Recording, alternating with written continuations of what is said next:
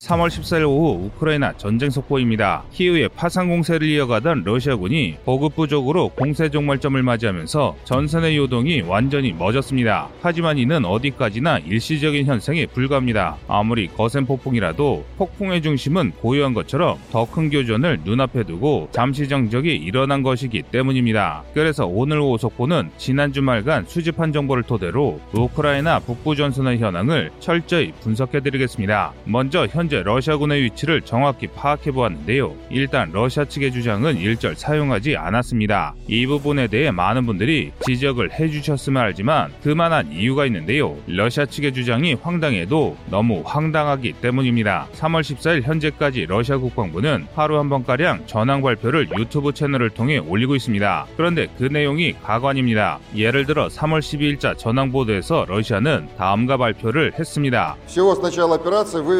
Строя 3491 объект военной инфраструктуры Украины. Уничтожено 123 беспилотных летательных аппаратов, 1127 танков и других боевых бронированных машин, 115 реактивных систем залпового огня, 423 орудия полевой артиллерии и минометов, 934 единицы специальной военной автомобильной техники.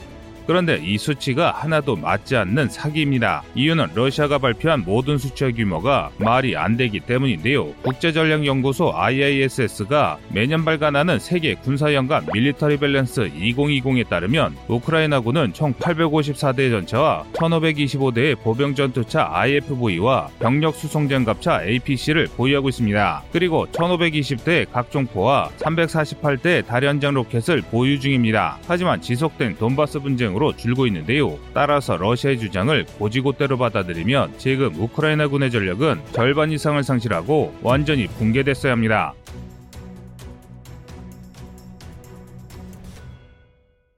그러나 3월 14일 오후를 기준으로 우크라이나는 단 한 곳의 핵심 지역도 빼앗기지 않았습니다. 일각에서는 러시아가 봐주고 있다는 주장도 있으나 러시아는 이미 핵, 생물, 화학무기 등 대량 살상무기 WMD를 총칭하는 ABC 병기를 제외한 모든 무기를 사용해 우크라이나를 공격하고 있습니다. 또 시가지에 대한 무차별 폭격으로 마리오폴에서만 3월 13일을 기준으로 2200명 이상의 민간인이 폭격에 목숨을 잃었습니다. 한마디로 러시아는 전력을 다하고 있으나 그그 어떤 요청지도 점령하고 있지 못한 것입니다. 즉 현재 러시아가 주장하는 전과 실제가 하나도 맞지 않는 것인데요. 게다가 전과가 없는 날에는 미국이 우크라이나에서 철새에 코로나 바이러스를 주입해 러시아를 공격하려 했다는 말도 안 되는 헛소리를 했습니다. 그러므로 아무리 교차 검증을 해야 한다지만 이런 자료는 쓸 수 없습니다. 그래서 우크라이나와 세계 주요 언론의 보도 내용을 바탕으로 전선을 재구성했습니다. 우크라이나 현지 시각으로 3월 13일 오후 12시 우리 시각 19시에 우크라이나 총참모부가 발표한 자료를 바탕으로 키이우 인근에 주둔 중인 러시아군의 배치는 다음과 같은데요. 해당 지도에서 기자의 피살 위치는 이 기재가 들것에 실려 후송된 지역입니다. 다시 말해 우크라이나군 최전선의 배우지라는 뜻입니다. 한마디로 러시아군의 대공세에도 이르핀이 아직 함락당하지 않았다는 것인데요. 이 지도를 통해 다음과 같은 형태의 전선이 형성되었음을 알 수 있는데요. 그런데 이런 전선의 모습은 3월 10일과 크게 다를 바가 바가 없습니다. 그러니까 러시아군은 막대한 인명과 물자를 들여 공세를 했음에도 이렇다 할 성과를 거두지 못한 것입니다. 이는 러시아군의 군사력을 고려하면 정말 한심하기 그지없는 성과입니다. 원래 러시아의 계획은 지금 보시는 것처럼 전방위적인 공세로 키이우를 완전 포위한 뒤 차츰 압박하는 것이었습니다. 그런데 현실은 그렇지 않았습니다. 이제는 오히려 공세 종말점에 다다른 부대가 반격에 무너지는 것을 걱정해야 할 것 같습니다. 본격적인 전투가 벌어졌음에도 물자가 부족해 편의점을 털고 있는 러시아군이 이를 증명하는데요. 저녁 속보에서는 북부 전선 전체의 움직임을 보다 자세히 정리해 전해드리겠습니다. 이상 꺼리투브였습니다.